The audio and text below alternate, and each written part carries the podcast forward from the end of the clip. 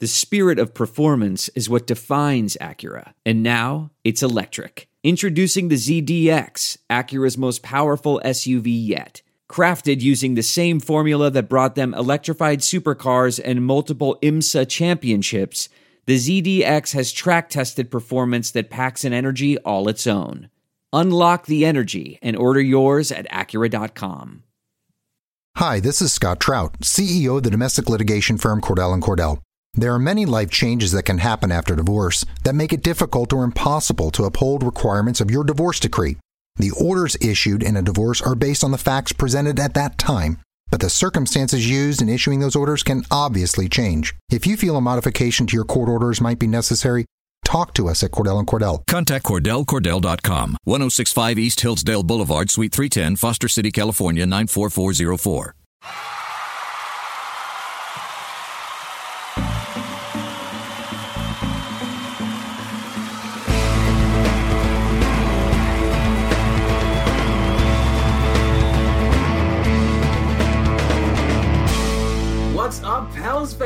Welcome to another episode of the Bird Calls, a birth child of SB Nation's The Bird Writes podcast. Now, today we are welcoming back the Lords of Summer, Oleh Kosel and Kevin Barrios. Happy weekend, you crazy kids! What's going on, Preston? What's going on, man? Now, Ali, did I get that title right? Oh man, whatever. You, I've been listening to all your pods, and I've got Overlord and this and that. Man, I'm just Ollie. all right, I think I think we're more of the boys of Bummer than the boys. boys yeah, there we go. I always think of Bryan Adams when I think of you guys, so that's apt. Uh, today, you guys, we actually have some very late breaking news. We're recording this on a Friday night, as you probably have guessed. I'm Scott Trout, CEO of the domestic litigation firm Cordell and Cordell. We help men deal with the life changes triggered by divorce, such as child custody and property division, among many others. But life changes also occur after divorce. These changes can make parts of your existing court order irrelevant or harder to follow. If you feel a modification to your court orders might be necessary, talk to us at Cordell and Cordell. We're a partner men can count on. Contact CordellCordell.com, 1065 East Hillsdale Boulevard, Suite 310, Foster City, California, 94404. And we just received a tweet from the man himself, Demarcus Cousins, who responded facts to the tweet of Richie Rich underscore CLMG when he wrote, what if Carmelo went to NOLA with Boogie and AD dot dot dot laud and Boogie simply wrote below facts and Twitter, as we know it, has lost its collective mind. Ali and Kevin, uh, let's start with Kevin. Is this a realistic possibility? We've we've heard a lot of talk in in the past week from Alvin Gentry and Demarcus Cousins talking about uh, what a substantial effect he's had on bringing free agents to New Orleans. Could this be something happening down the pipeline? And would you be excited? Uh, I don't think it's realistic. I mean, but I didn't think getting Cousins was realistic. So I mean, if it happens, I mean, mathematically, there's a way you can make it happen, but I just don't see it realistically happening. If it did, it would be pretty incredible. I mean, I'm not like a super Carmelo fan, but come on, I mean, like that you're adding another at least you know top 30 player and at our major area of weakness, which is the three. And then also it sort of solves that backup uh, big problem because he can play four as well. Um, so it solves two problems, give us, you know, incredible scoring. You know, spacing would no longer be an issue. Uh, sharing the ball might be an issue. Defense would go down a little bit, but um, you know, I mean, it would be incredible. It'd be ridiculous not to be excited about adding Carmelo to the team. It's just there's no way we can give New York anything they would want. If you're Melo, I think you would want to come here. I mean, why not? You already got two superstars, another two other guys who were on an all played all star level before.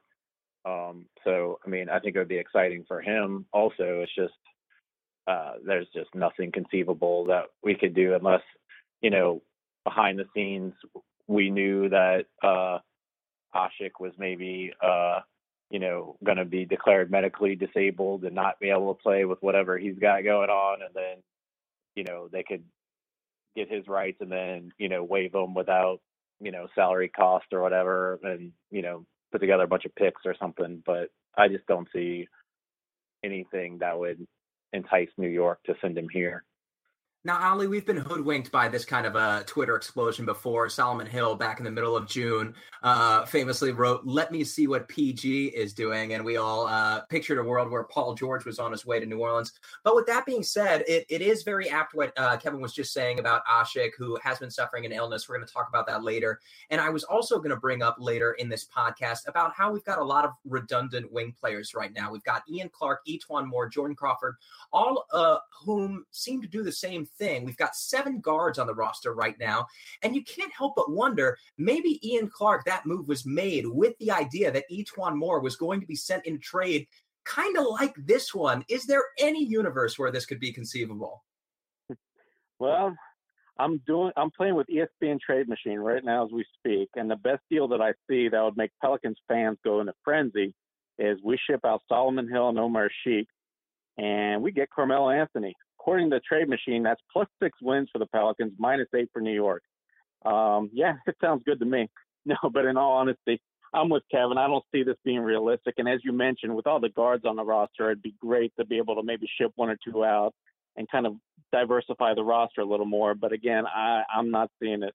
E'Twaun Moore, he, he's kind of a valuable trade chip and courting a lot of eyes. You know, he's a useful player. His contract isn't bad. But I just have a feeling that Dell Demps is kind of kind of on board with him, just like with Solomon Hill. I don't think he wants to move either of those two guys unless it would be in a windfall, like a Carmelo Anthony. And the likelihood of that to me is honestly close to zero. You mentioned DeMarcus Cousins happened, and that's true. We've also got to realize that Carmelo Anthony, he's uh he's kind of what what I find interesting is he found he says that he really wants to go to the Houston Rockets, but recently there's word that he doesn't want to go to the Cleveland Cavaliers. So would he even want to come to New Orleans? I mean, if he doesn't want to go and play with LeBron, uh, why would he want to come to New Orleans? So there's a, so so many things to talk about there, so many issues to discuss that we don't even have a clue on where to begin.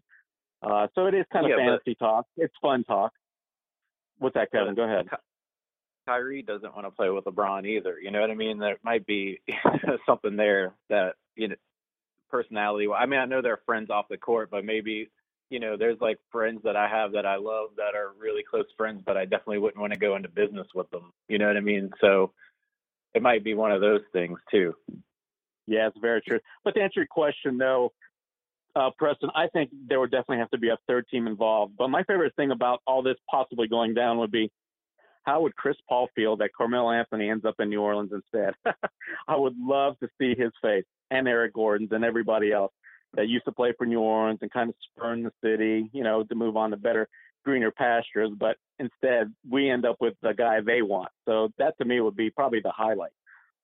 The reason why I think it's not completely out of the spectrum, obviously, we have all of our picks going forward. That still wouldn't be enough when you uh, take into account the the salary that we'd have to match in sending to New York that they would, uh, by all accounts, want nothing to do with. Even with E'Twaun Moore, we'd have to package some form of Solomon Hill, Asik, Ajinça, stuff that they wouldn't want. Even if we did throw in Cheick Diallo, now you've just got so many moving pieces, they'd have to ship uh, back equal weight.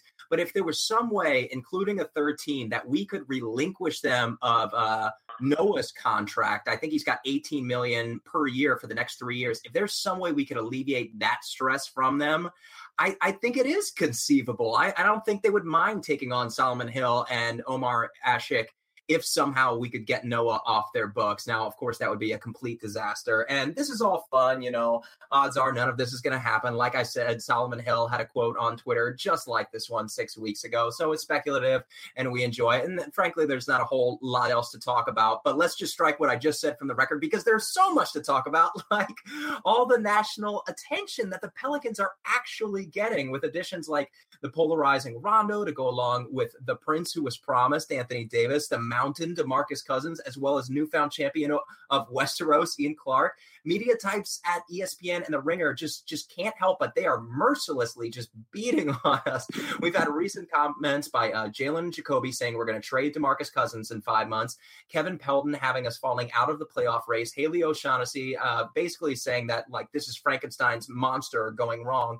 Nate Duncan and Danny Leroux gave us a D for the offseason. Ali, let's start with you where is the national media going right with everything that's been going around and where are they just uh, unabashedly wrong well they're going right with because it is an experiment uh, you, you take all these players as a collective whole and put them on a team that has been unsuccessful ever since Alvin Gentry got here. Of course, there should be reason for a lot of doubt. Um, they're not they're not wrong about that. What I don't like is is what they're basing it on. They're basing it on, like for instance, with Boogie last year. They're basing on the fact that he and Anthony Davis didn't win a lot of games together. Now, I've been, I don't know how many times I can say it, but if you look at the lineup that those two had to play with, and this is on top of uh, the fact that these guys were not familiar with one another. Boogie was playing kind of hurt with that Achilles, so he was not in top shape.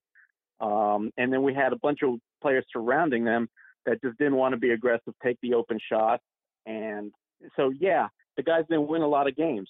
Now, everybody seems to be basing it on this. Now, what I would like to know is why can't we base it on, on all the good things that happened last year? For instance, Jrue Holiday, Solomon Hill, Anthony Davis, and DeMarcus Cousins formed a great core four.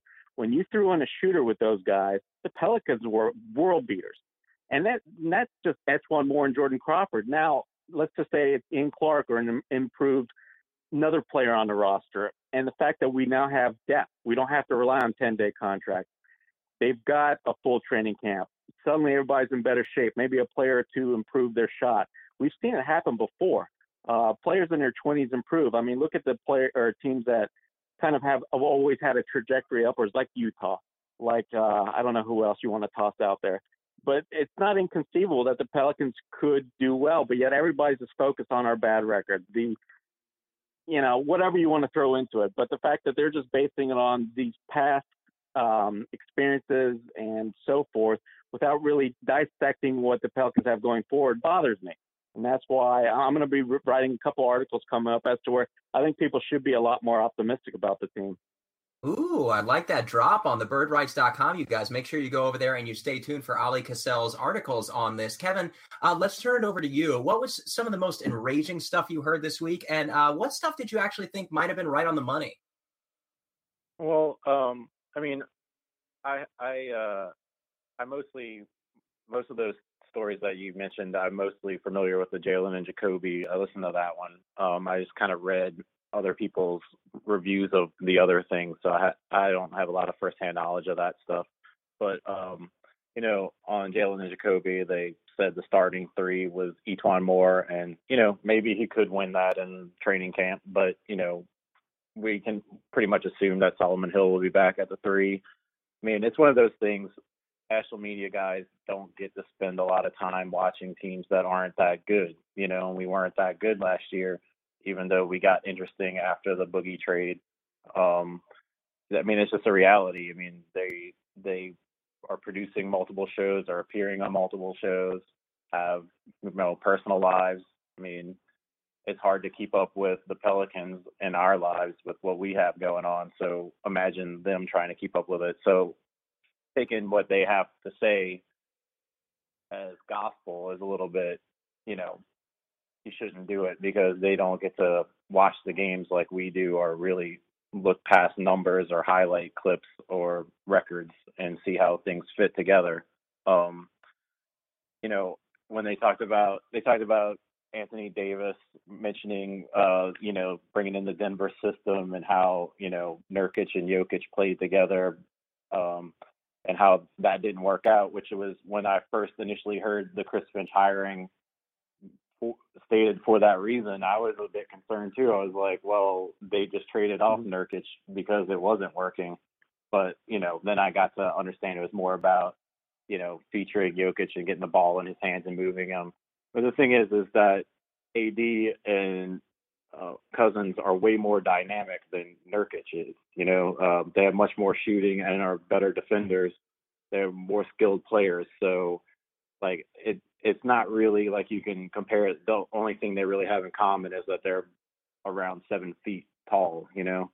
Um, and then like the seventy percent chance they gave on Cousins being traded at the deadline. I mean, I just don't see that. Um, he seems incredibly committed to the team. He seems really excited. He's in great shape. He's, you know, I mean, he's sending out tweets like this today. He's like actively recruiting people. It doesn't seem like a right. guy who's not planning on being here beyond this year, you know. And yeah, and Kevin, Kevin, Kevin, let me just say real quick. And one thing, what have we learned about Dell Demps? He will not trade a player in his final year of his contract even if the team has is like 10 games under 500 or whatever it was with Ryan Anderson. If he if he held on to Anderson and Eric Gordon, you really think DeMarcus Cousins is going to get shipped off? No, no. Sorry, I just had to put that in there because I just think these, these people, like you mentioned, don't really understand the situation here and the pieces and how they function. So yeah, I think it's a fantasy land. 70%. I think it's more like 95% he stays. So right. I mean, it would have to be. I I feel like it would have to be a total disaster for them to try to trade him. You know, we'd have to be a good like 20, 15 games or something under 500 at the deadline to to try to trade uh, Cousins. Yeah, I'll take You it know, a I step want- further. I think it would take DeMarcus Cousins asking for a trade. I don't care how bad the record is, unless he says, you know, Dell Demps, I think if this isn't working, and I need to be shipped out. That's the only thing that's going to cause him to leave town. You know, Well, I mean, if Let's- you got if you're 15 games under 500 and Cleveland is like, we'll trade you Kyrie Irving for DeMarcus Cousins, you might do it. yeah, you know, in that scenario, yeah, that- I like that one. I, I don't think that would ever happen. Nobody's going to trade uh, Kyrie Irving with still two years left on his contract for six months of uh, one of the most difficult players in the NBA. But I, I want to go back to something that Ali just said. Uh, I was about to get into some of these quotes that we've been discussing just now. Uh, but but every time we get comfortable and we start making predictions on on the season, the the roster seemingly has been solidified. Then all of a sudden, Rondo happens and Ian Clark happens. And uh, you were talking about trades. I, I don't think there's any universe in which Boogie gets traded, even if he asked to be traded. I don't think you can give Dell Demps permission to to make that choice because he's been here seven years. This is his last season. He's going down in the flames of glory. If if that should happen, Dell Demps has to be removed, and either Mickey has to pull the trigger himself, or he has to bring somebody into town to make the decision for him. But let's just say that Boogie rides out the year. We're we're doing very well. The Pelicans have been very quietly assembling a bevy of, of very movable contracts. Um, other than Solomon Hill and Omer Asik, after that, you've got E'Twaun Moore at eight, you've got Ajinça at uh, just under five, you got Pondexter and expiring, you've got just one year of Rondo, you've got, I think the second year of Miller is a team option, 1.7 on Crawford, 1.5 on Clark, Cheick Diallo is very movable, Frank Jackson is very movable. Is it very possible that there, there there's still something that's going to happen in the next six months uh, outside of our our big three, Ollie? Well, yeah, there's that chance for sure. Um, if things don't get off to that good start that Travis was talking about in your last podcast, um, if they get off to that slow start, you better believe Dell Demps is going to try and do something. And with all those movable contracts, yeah, there's there's some there's potential for a move there. Um, but as of now, I, you can't expect that. I think they've assembled the type of roster they want. All the players are, you know, saying nothing but praises. I can't remember last time so many players for New Orleans are so, you know, all in on this season, so to speak. Uh, especially the, all the top guys. Um, I don't know. I just truly don't see any move being made unless they get off to that bad start. But as you said, they've got Dell Demps has that in his back pocket with all those movable contracts. Um, if that needs to happen, then it'll happen, and they'll have to examine the market on who's available and who they think they need potentially to help this team right the ship. But until then, I'm I'm not even. I, you can't think that far down the road. You know, we're still you know a couple months away from any meaningful games, and people are already thinking the Pelicans and kind of like like we've talked about already, kind of using these vague reasons or you know inadequate explanations. So we first got to get to that point and explain that and try and get around that before we can start talking about other Lego pieces being moved here. I'm going to hop over to Kevin for a second. The reason I'm bringing up this point is because uh, the the Pelicans are now very heavy at the guard position with players who who think they're going to see minutes outside of um, possibly Frank Jackson, uh, and everybody's been labeling Ian Clark as as this shooter that the Pelicans have have long been missing. Uh, he averaged over 37 percent of the season last year. I think he's a career 36 point shooter. He is a 40 percent catching uh, uh, three point shooter last year, very good. But right now, his numbers are only good enough for fifth on the team if you're also including Dante Cunningham, who very obviously is not currently with the team. You've got Jrue Holiday, who was shooting above 40% before Boogie came to town. I'm expecting that to go at least somewhere close to that number. Uh, you had Cunningham at 39. You had E'Twaun Moore at 37. You had Demarcus Cousins at 38. And you had Jordan Crawford at 39. Right now, we have a lot of guards who are doing the same thing. Kevin, uh, who's to say that all of these guys are going to get minutes next year? Yeah, I mean, that's one of my concerns is uh, we're very guard heavy, and I, I say going into the you know during the off season, I thought uh, being big was uh, what we should be focusing on and our identity and creating a, a mismatch for the opponent. And I'm a little bit worried that we uh, lose some of that without having Dante Cunningham. I think if we had Cunningham, he would help, you know, give us depth at the three and as a reserve big man, it would solve two problems. Um, so I'm still hoping he comes back. Um, the Ian Clark signing for me, I know a lot of people are really excited about getting him. I'm just kind of ho hum about it. I mean, like you mentioned earlier, him coming along is taking minutes from Moore and from Crawford.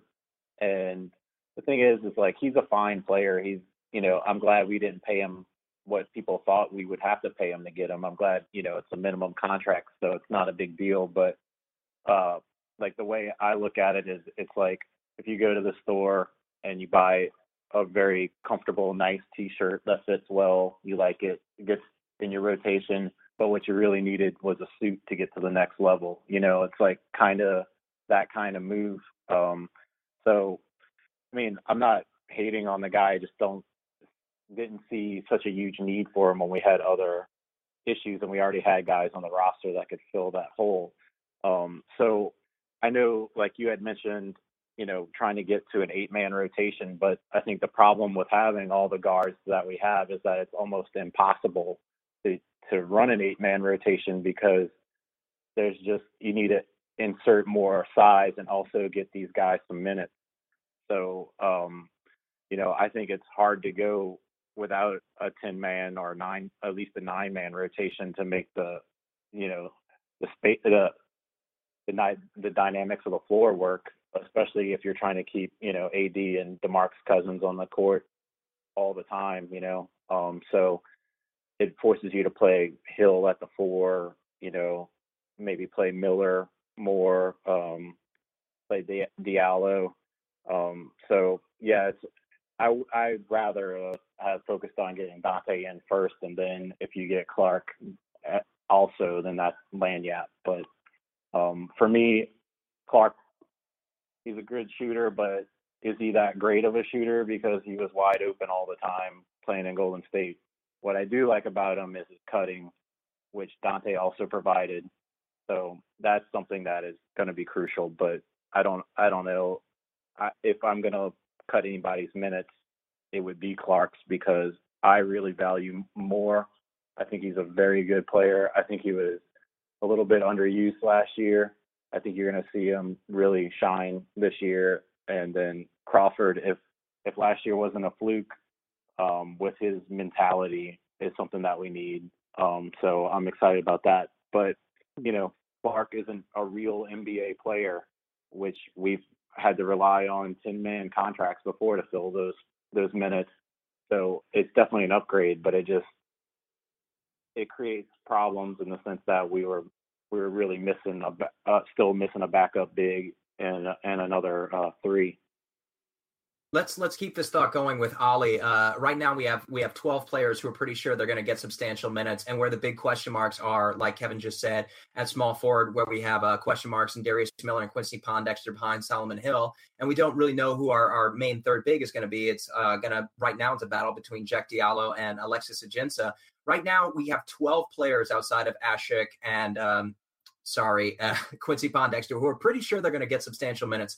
When things get tight and we're in a must-win situation, most teams stick to an eight or nine man rotation. Ali, who's who's your eight or nine man rotation for the Pelicans right now? Okay, well, it's going to be the starters: Holiday, Davis, Cousins, Hill, and Rondo. Uh, then you're looking at Moore is going to be very important, the sixth guy, so to speak. And see, I differ from Kevin. I think Clark's a big deal.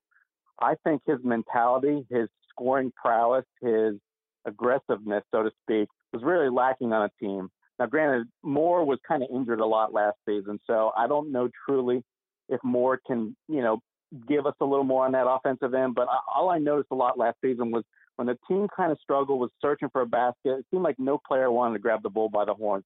I think Clark can be that guy, just like Jordan Crawford. But the biggest question with Jordan Crawford is he's had a lot of experience in this league, and a lot of people are saying that last season might be a little bit of a small sample size, and that's very well true. That may be the case. He may not be that proficient from the outside. So he's a very big liability on the defensive end. If he's not hitting that three, not making plays, setting up Davis for easy dunks, or just switching the three when he's open, he's a liability out there. And therefore, Clark can fill in that role. So, as I said, Clark's my seventh guy. Then this is where it gets interesting. Will Dante Cunningham come back? If he does, he's kind of that eighth guy because, like Kevin was saying, we need another big behind Davis and Cousins. And no, I don't think Diallo's ready. Even though he looks great and I want to see him get his minutes, I'm hoping that at best he Gentry will put him in uh, in kind of blowouts or you know in, in kind of situational minutes. But I don't think there's any way the coaching staff's ready to give him Cunningham type of minutes. So it has to be Cunningham. If not, you know I'm looking at Quincy Pondexter and uh, Darius Miller. One of those two are going to have to be asked to play sometimes that power forward position filling in for Cunningham. So whichever one of those guys shines early in training camp, uh, preseason, and start of the season, they could legitimately be that eighth guy. Kevin, uh, expound on that a little bit more. Uh, that's that's the biggest question mark that we've been talking on this podcast all week is who's going to fill those uh, small ball four minutes between Solomon Hill, Darius Miller, and uh, Quincy Pondexter. We don't even know if we're going to see Quincy Pondexter this season. Talk about who you have the most faith in right now. Do you think Cheick Diallo is ready for 20 minutes per game? Do you think Darius Miller is ready for that kind of responsibility?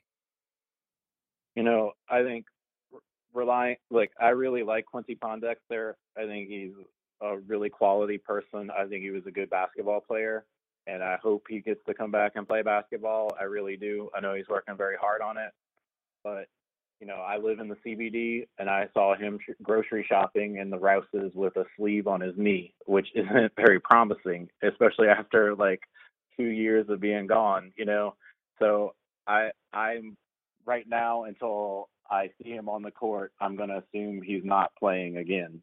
Um, so that leaves uh, Diallo and uh, Miller, which uh, are two big question marks. You know, D- Miller, uh, you know, he didn't, he wasn't able to make it. Went overseas. Hopefully, he honed his game. You know, apparently his three-point shot's good. Um, you know, I think he has a little bit of advantage now that the league has gone smaller. He can play power forward where he won't get killed for his lack of athleticism, which he did, you know, in his first stint in the NBA when he was trying to play the three and the two. Um, now he's playing four mainly, probably, and a little bit of three. Um, so I, you know, his shooting is also his shooting and his IQ and his experience gives him the advantage over Diallo. Diallo's physical gifts gives him the advantage over is his advantage over Miller. So it just kind of depends on which one um, can offset their weaknesses the most in in training camp. And I agree with Ollie. Like I don't really think that Diallo is ready yet.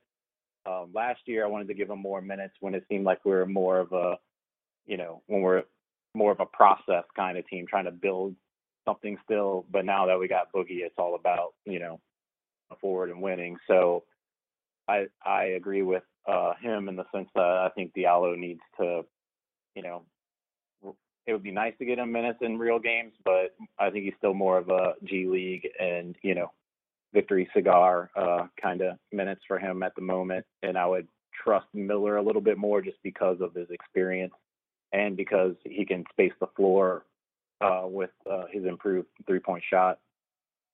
I'm going to echo a little bit of what both of you said. Uh, I don't think Cheick Diallo is is ready for this. I don't think he's ready for 20 minutes a game. Uh, he's he's getting better and better offensively, but he's just a liability defensively. And if he's that third big off the bench, he's going to be he's going to have to be the rim protector. There's not going to be anybody out there who can help him save Solomon Hill, who's not a great rebounder, although he probably will have Rondo on the on the floor to help with him.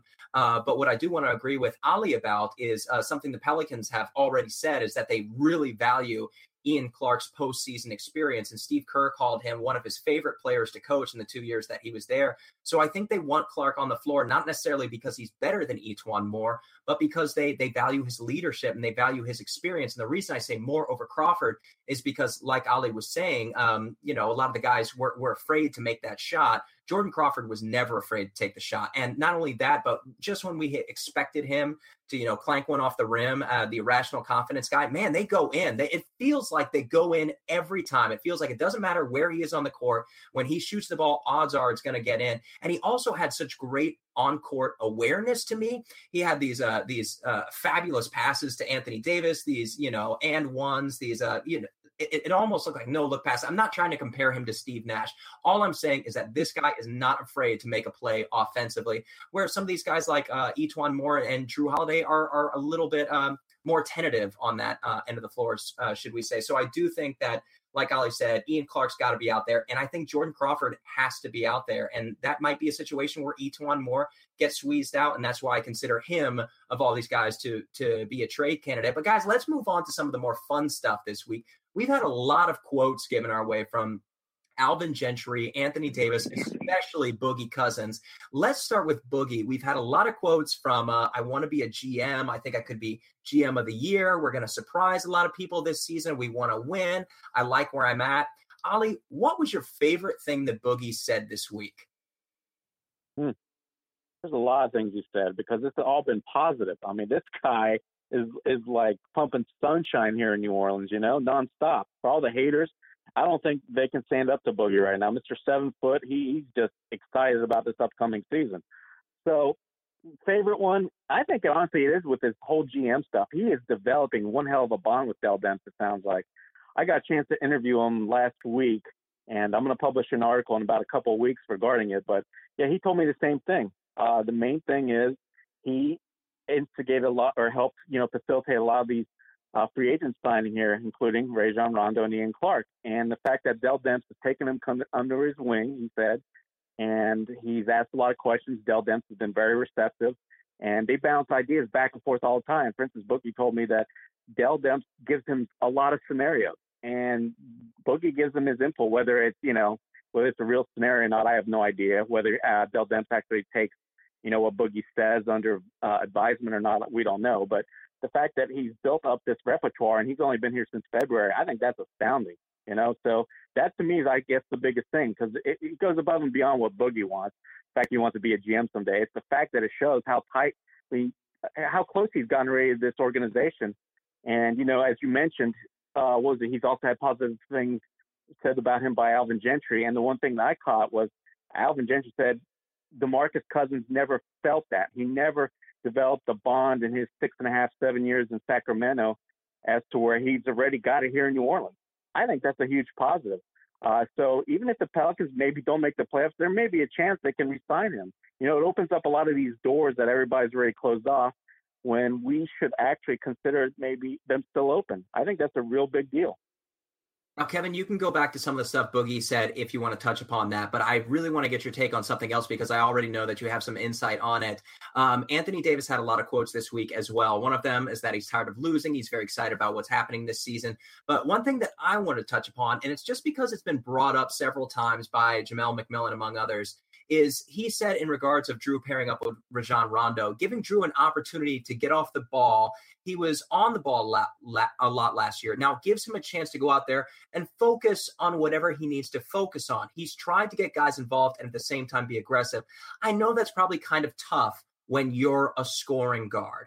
Kevin, this is what Anthony Davis said. He doesn't think of Jrue Holiday as a point guard. And we heard Jamelle uh, on, on our podcast as well as Kumar's discuss how he, he never wants to put too much onto Jrue Holiday's plate. Kevin, why do we keep hearing that that we can't overwhelm our $126 million point or excuse me, scoring guard?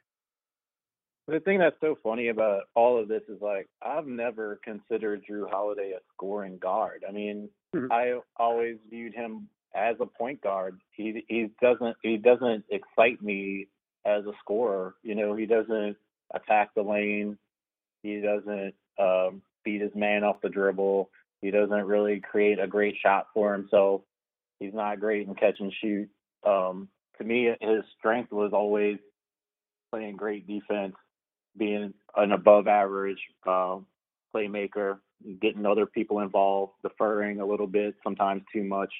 So I don't know. I always just felt like it was like weird that they were always trying to cast this, um, you know, scoring guard mentality on him or a scoring guard persona on him.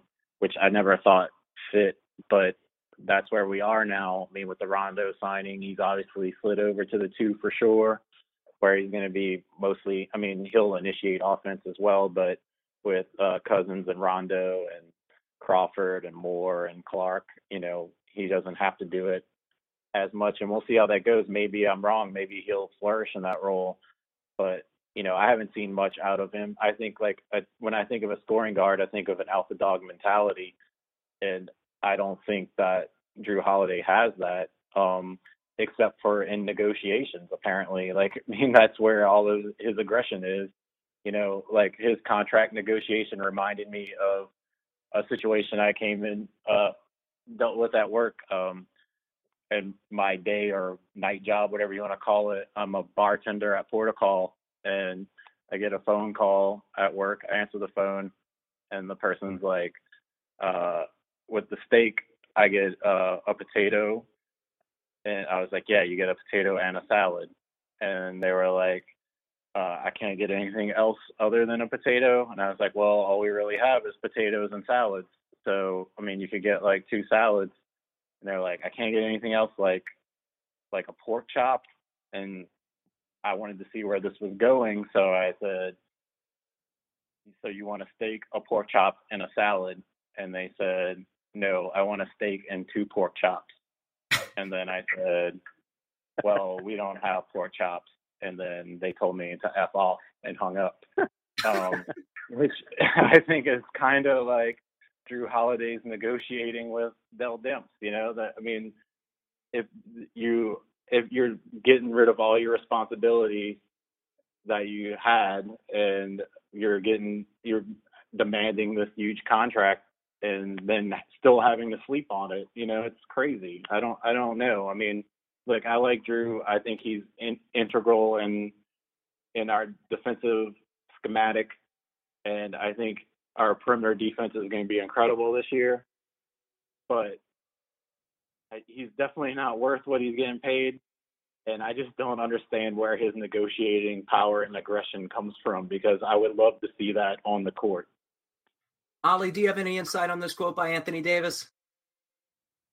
Uh, which one exactly? Uh, just the one, just the one echoing Jamelle's uh, quotes that uh, you know we can't afford to give Jrue Holiday too much on his plate. If anything, we want to take things off of his plate. Oh yeah, you know I, I do see that because let's face it, Jrue Holiday. Um, if you remember all last year, and I'm with Kevin, I see this guy strictly as a point guard as well. He never once was the type of guy that tried to take the, you know, carry the, everything on his shoulders for like about three, four, five possessions, where he's going to go ahead and try and score on all those three, four, five possessions. So yeah, I think in Anthony Davis's mind and a lot of other players' minds that they think Anthony or they they see Jrue, the potential in Jrue Holiday. And this guy, I've seen him in practices and in pre games. He can shoot with either hand and make shots. He can be off balance, you name it. He's got such a good like touch. Yet it's funny how it's barely ever evident in games. And the reason is, according to the coaching staff, is there's just too much on his plate. That he, especially when Cousins showed up, he was just so worried about getting these guys involved, making sure they get theirs, that he just didn't know when to look for his. And I swear, I remember a few instances where he got a wide open layup and he's trying to force the pass either in the boogie or AD in the lane, and it, it resulted in a turnover. Or the guy was so overwhelmed, he's catching a simple out of bounds play. Nobody's on him around half court, and he kicks it off his shin. I mean, there, there's something to this, you know. Players in the NBA with that kind of skill level don't make those type of mistakes, not as often as we saw out of Jrue. So with Anthony Davis saying that, yeah, I think there's something to that. I think they they want Jrue Holiday to be relaxed, and never once, at least last season, was he that. He was never relaxed. He had he was carrying around too much stress, whether it was from more family related or you know the weight of the shoulders of the organization that he had to be the guy to get the team going. I don't know. We don't know. We'll probably never know. But it make it makes sense, Preston, why they're trying to just you know ease that burden off Jrue. And I think their hope is that not only is it going to you know, free him up and he's going to become more effective whenever he does do. Maybe it'll have his whole game flourish as to where he's going to be such a suddenly a dominant playmaker as well, making the right passes, shooting, scoring, you know, almost being an all star again. So, you know, I, I can get what they're going at. They're playing that kind of let, hey, Jrue, you don't have any kind of responsibility. You know, just shoot your open shots, do this, do that, defend your man. But they, they're, the, I think the hope is they allow him to just concentrate on those few things. Maybe the rest of his game will follow. And I might be remembering this incorrectly. Uh, the Denver Nuggets game where we lost 134 to 131. I remember, I think we had a lead going into the final minute. And then Jrue Holiday, like you said, he bounced the ball off of his shin. Then it was 131 to 131, or maybe it was 134 to 131, but we still had a chance to to hit a three to tie. And he had another careless turnover. Uh, two weeks before that, uh, Kawhi Leonard just straight up picked his pocket. I think the game was tied again with a minute left. And it, it just looked like just looked like he wasn't all there, that he wasn't relaxed, a little too much stress. He's a great player, but maybe he can't he can't handle all of this, and that's why they brought in somebody like Rondo. They're giving more responsibility to DeMarcus Cousins, but it's definitely concerning. Of course, we don't know what was going on with Lauren and his family. Some of the comments that Dell Demps and Alvin Gentry had on uh, Duncan Holder last week was how that you know all that stuff has been resolved. Everybody's healthy and happy, and what a difference that's going to make this season. So I definitely do hope that uh, that all this uh, experiment, has to say, does pay off as as the ringer uh, would right. have it. Preston, let me just add this though. I don't think Jrue Holiday had any kind of fun whatsoever last year. And you know, that's the bottom line in this game. You gotta have fun. That's when you're gonna be at your best. And honestly, I don't think Jrue had any. And with each, you know, turnover or whatever that happened, it kind of added more to his plate. That's why I came to defense to him late in the season in an article saying, Look, guys, everybody, you know, I remember I'm sure you remember everybody was piling on this guy left and right. He's terrible, he sucks the Pelicans, if they resign him, they're idiots. I took the opposite approach. I think he was he just had this type of season where it was the perfect storm. It he's coming off two years of you know injury problems with his leg. Now it's a family issue, and you don't. We've all had stress in our lives, and I've read as to where professional athletes it's like almost times ten. And you know what? Maybe, maybe Jrue didn't handle it, and so voila, he got hit with that, and what we saw were the results from all that stress. If this guy just goes back to having fun, and it sounds like that's what the Pelicans want to do, it, it it could just turn, you know, everything could do a 180, and all of a sudden he's going to be that all-star form we saw in Philly. So I, I just want to point out that people are saying whether it's in him, whether he's capable. I don't think that's necessarily it. You also have to look from the standpoint of of his um, everything on his shoulders in terms of stress, in terms of his family life, everything he just had no fun. And when you and when you're not when it becomes such a chore, I can see why he cracked under pressure so many times. So it's not that he can't do it. I think there are so many extenuating circumstances that nobody gives enough credit for that we should, you know, we should remind people of this. That's why I always come to his aid. That's why why I'm saying right now. I think there's more to his game. I think we can truly expect more out of him if he's in a happier place. I, I, don't want to disagree with you because you're absolutely right. Uh, how could anybody understand how how to deal with uh, some of the things like that happening in your personal life? Of course, I would have no way to relate. Um, the the the one I don't want to say argument. The one thing I will say is the Pelicans handled this really well last year, in that it, it, seemed at least publicly that they were telling him to stay away as long as he needed to to recover, to take care of his family. And obviously, the Pelicans were in a tough spot. I think they were uh, 0 and 8 at the time, 2 and 12 at the time when he came back, something like that. I, am not looking at basketball reference. But with that being said, Jrue Holiday chose to came back, come back. His family wanted him to come back. Um, so if it if it was that difficult, I, I wish for everybody's sake he he would have just stayed out of it. Now, you know, obviously it made it, it might have been a mistake. Maybe he came back too early, all that sort of stuff but you definitely have a point. It definitely was affected in his free throw percentage, which was very telling. It was a, a career low for him. So I definitely, but let's move on because I, I don't want to say something that I'm going to regret here. I definitely want him and his family. Before we move on, though, can I can I uh, say a couple? Definitely.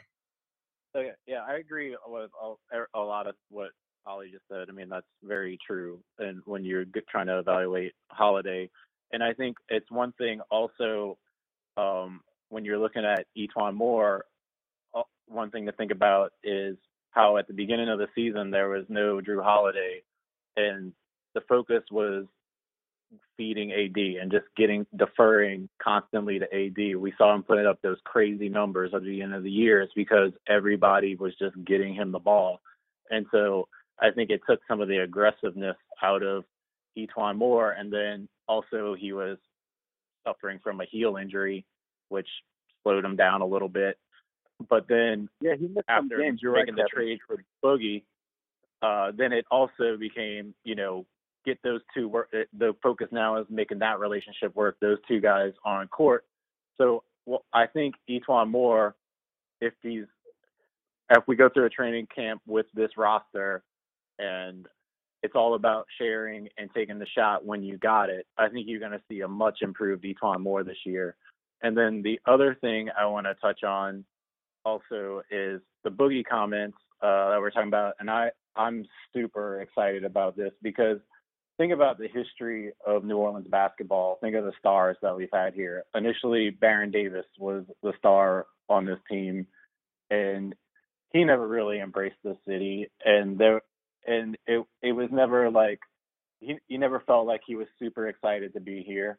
Then you enter in the Chris Paul era, and he he wasn't really even like a guy that really seemed that excited about being in New Orleans. I mean, people say that he did. I mean, he did a lot of community work here and all of that stuff, but it never felt like he was like 100%. This is my home. And then, you know, of course, we had turmoil with ownership and things like that, which also soured the relationship. And then now, like, uh, you know, before Boogie, our two big players were Anthony Davis and Jrue Holiday. And as as exciting as Anthony Davis is on the court, he's just as boring off the court. You know, like he, you know, he's a great guy. He obviously loves the city. That's not in question. But just personality wise, he's not like this super personality. And then Jrue Holiday, also like, I mean, like you're talking about exciting excitement about all these guys working out together and all these quotes we're getting from all these players where's the 126 million dollar man in all this? We haven't heard him say anything. We haven't heard of him working out with these guys. You know, so there's that. And then you got Boogie, who is a guy who's been known for his whole career to be a malcontent and dissatisfied and all of this. And now he's here and he's just so excited and so chomping at the bit to get this rolling. It's just like refreshing and exciting to have that personality in New Orleans finally on this basketball team. All right, let's wrap this up, Oleh. Um, I just want to go over some comments that Chris Finch had uh, this week.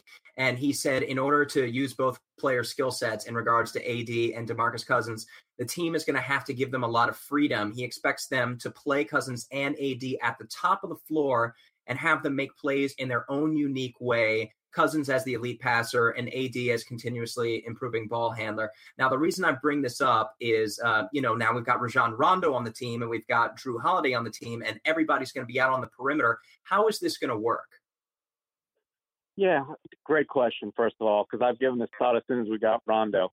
How I think it's going to work, Preston, is the Pelicans, as soon as they grab possession of the ball on the defensive end with a defensive rebound, they're going to look to push the ball. Now, first option hopefully will be through the pass. You know, you just move it up just like Denver used to do last year. They got that ball from one rim to the other without so much as one dribble.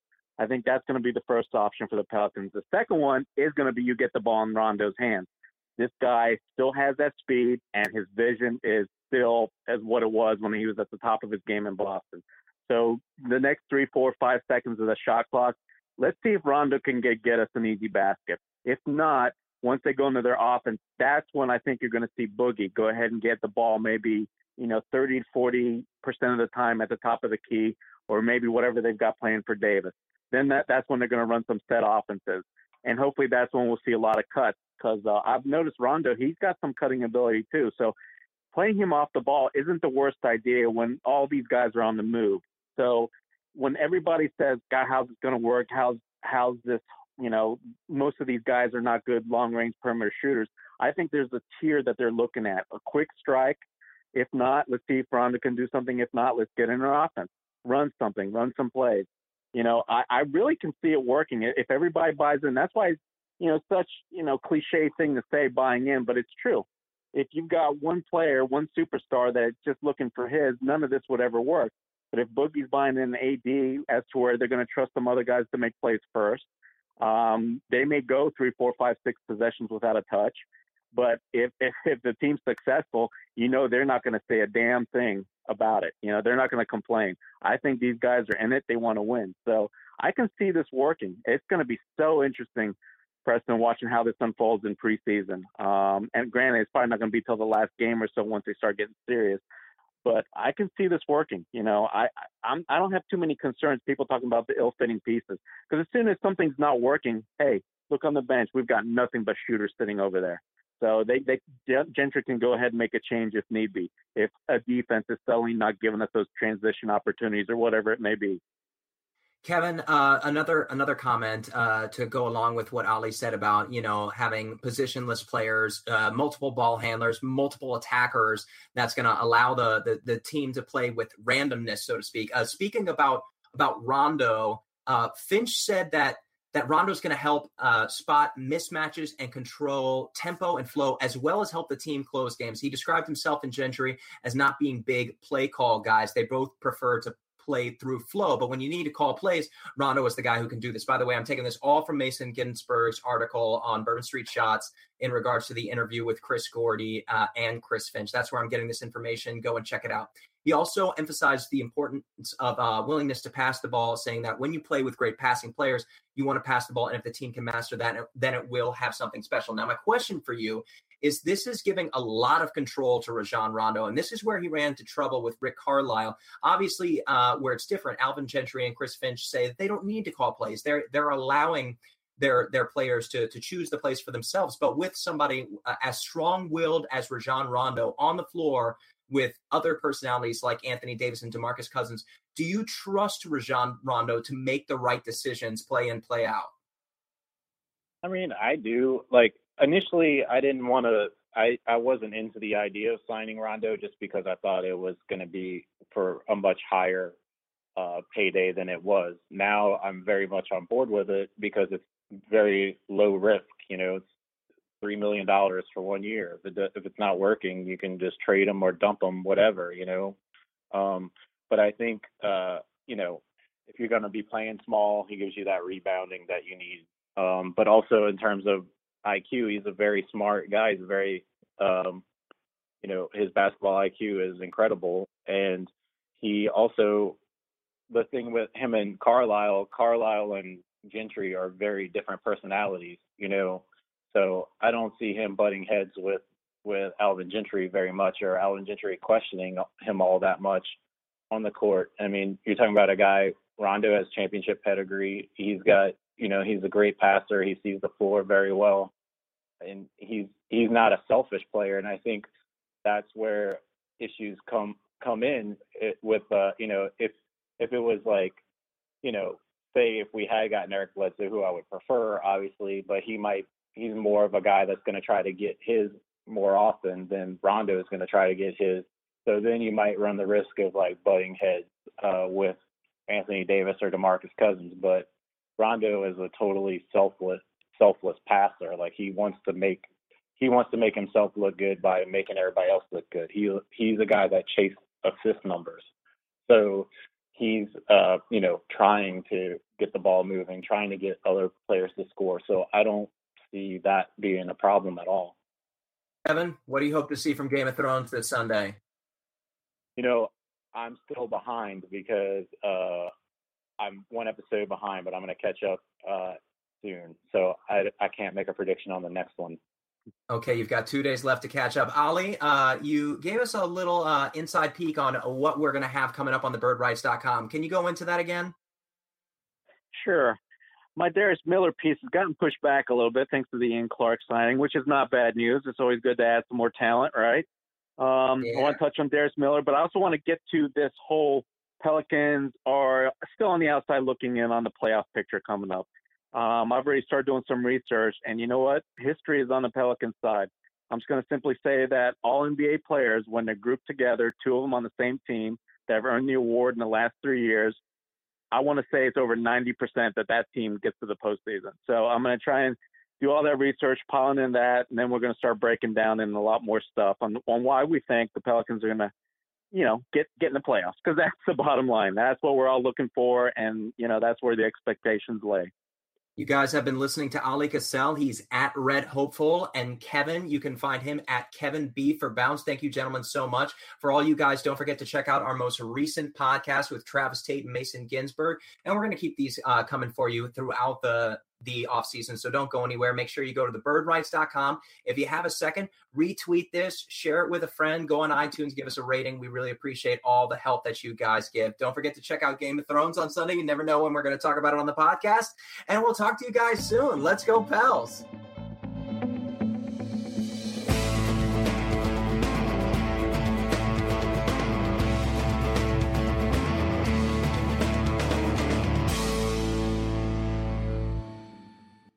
And now, an ad from Dad. All right, save money on car insurance when you bundle home and auto with Progressive. Can I take these off? All right. What is this? This looks good. Wow, that's well made. Where did you get this? I'm talking to you with the hair. Yeah, where did you get this? It's good stuff. That's solid. That's not veneer. That's solid stuff. Progressive can't save you from becoming your parents, but we can save you money when you bundle home and auto. Progressive Casualty Insurance Company affiliates and other insurers. Discounts not available in all states or situations. Your home is important. That's why Geico helps make it easy to save on condo insurance. Because home is more than just a place. Home is where you took minimalism too far because there's only one chair in your entire condo and your only entertainment is one card. Not even a deck of cards, but a single card. And all your guests have to share one plate and one fork, but you're convinced that less stuff means more freedom. The Geico Insurance Agency could help protect the overly minimalist broom closet you call home. Call Geico and see how easy it is to switch and save on condo insurance. Look around. You can find cars like these on AutoTrader. New cars, used cars, electric cars, maybe even flying cars. Okay, no flying cars, but as soon as they get invented, they'll be on AutoTrader. Just you wait. AutoTrader.